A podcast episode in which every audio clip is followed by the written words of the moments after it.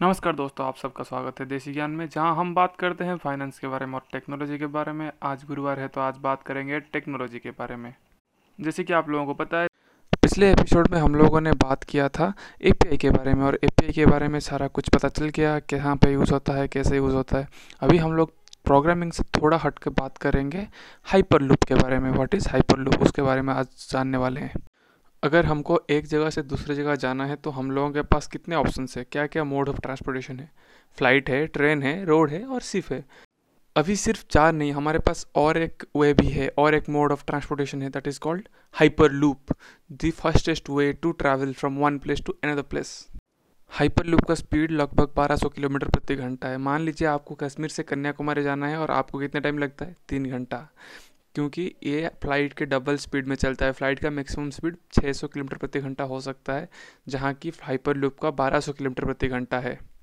अभी आइए जानते हैं हाइपर लूप टेक्नोलॉजी काम कैसे करता है, इतना स्पीड कैसे अचीव करता है? इवन फ़्लाइट से भी ज़्यादा अचीव कर लेता है, कैसे अचीव कर सकता है इतना स्पीड?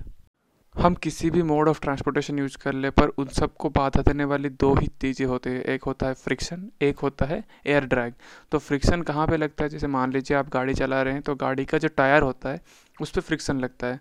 फॉर एग्ज़ाम्पल आपका गाड़ी में जो स्पीडोमीटर होगा, उसके साइड में एक आर पी एम मीटर होगा। देख, देखिएगा, जब दो आर पी एम तक गाड़ी स्टार्ट मतलब चलना शुरू नहीं होगी, अगर दो आर पी एम से ज़्यादा जाएगा, तब चलना शुरू होगी। That is because of friction तो फ्रिक्शन एक बहुत बड़ा फैक्टर होता है, जो कि फ्यूल ज़्यादा भी खर्च होने का रीज़न होता है, और आपके गाड़ी को रोकने की कोशिश भी करता है। नहीं तो अगर फ्रिक्शन नहीं होता, आप अगर ढकेल भी देते हैं तो गाड़ी चलना शुरू हो जाता। फ्रिक जो फ्रिक्शन है, जो आपकी गाड़ी मोशन के डायरेक्शन के अपोजिट डायरेक्शन में लगता है, जो कि आपको पीछे खींचता रहता है। और एक फैक्टर है हमारा हवा का झोंका और एयर ट्रैक जो कि सिर्फ़ अपोजिट डायरेक्शन में लगता है और आपको रोकने की कोशिश करता है। इन दोनों के वजह से आपका फ्यूल एफिशिएंसी भी कम जाता, घट जाता है और मैक्सिमम स्पीड भी कम हो जाता है।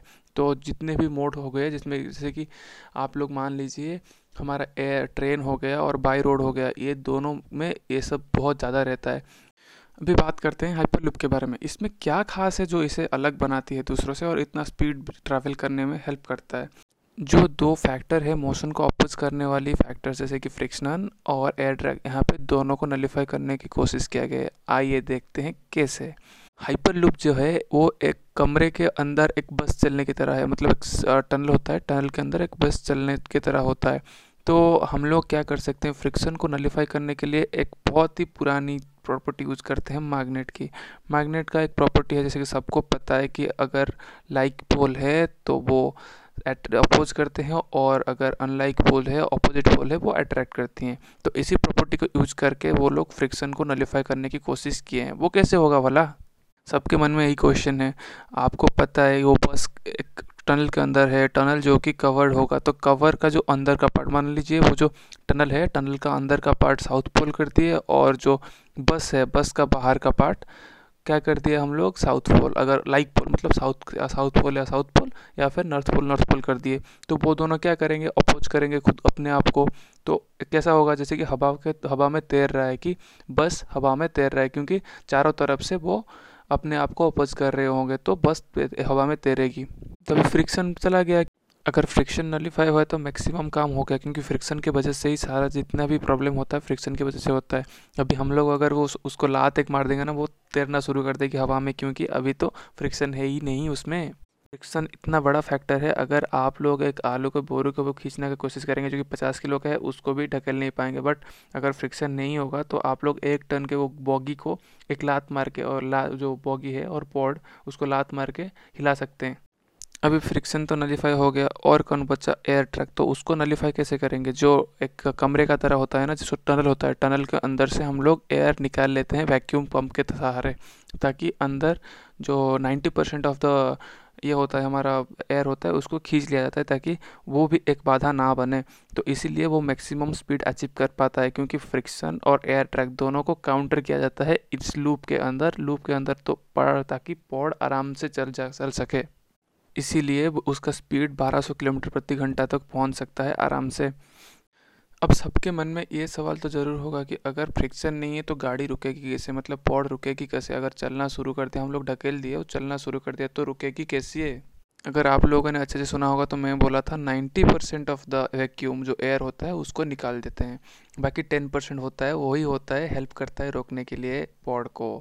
आप लोगों को लग रहा होगा कि एक रिसेंट टेक्नोलॉजी है। एक्चुअली एक रिसेंट टेक्नोलॉजी नहीं, बहुत दिनों का पुराना टेक्नोलॉजी है। 200 साल पुराना टेक्नोलॉजी एक्चुअली 2013 में इलन मॉस्क ने इसको अच्छे से समझा और दुनिया के सामने रखा। उसके बाद दुनिया इसके ऊपर काम करने लगी।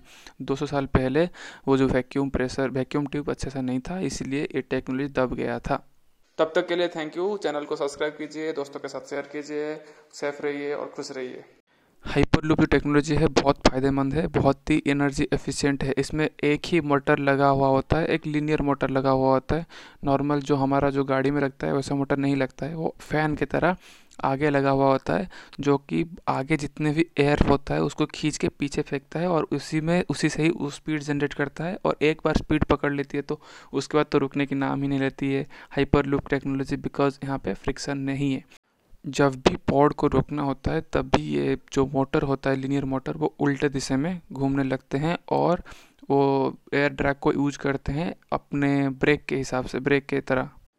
जितने भी बड़े से बड़े टेक्नोलॉजी क्यों ना हो जाए, उसका कुछ एडवांटेज रहता है तो कुछ डिसएडवांटेज भी रहता है। जैसे कि हमारा एडवांटेज में क्या क्या आ गया है कि यहाँ पे इको फ्रेंडली है एक्सीडेंट बहुत कम होता है। जैसे कि मान लीजिए ट्रेन ट्रेन वगैरह जाते हैं ना तो उसमें बहुत सारे एक्सीडेंट होता है जैसे कि कभी एक इंसान कट गया, कहीं एक हाथी कट गया, वो सब होता रहता है। इसमें नहीं होगा क्योंकि एक टनल के अंदर घूम, घूमता है।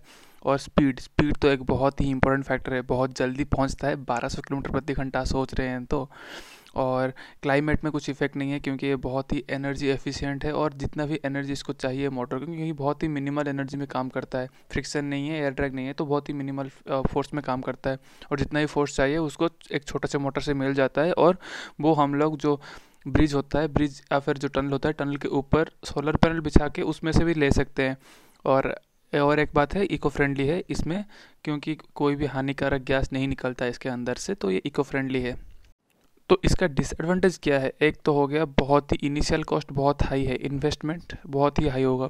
और इसके अंदर जो होता है लो प्रेशर रीजन हो जाता है। तो लो प्रेशर होने से क्या होता है? जो कि हार्ट पेशेंट है या फिर जैसे कि फ़्लाइट में प्रॉब्लम होता है ना, जैसे कि वैसे ही थोड़ा प्रॉब्लम हो सकता है, जो रेगुलर ट्रैवल नहीं करते हैं उनके लिए।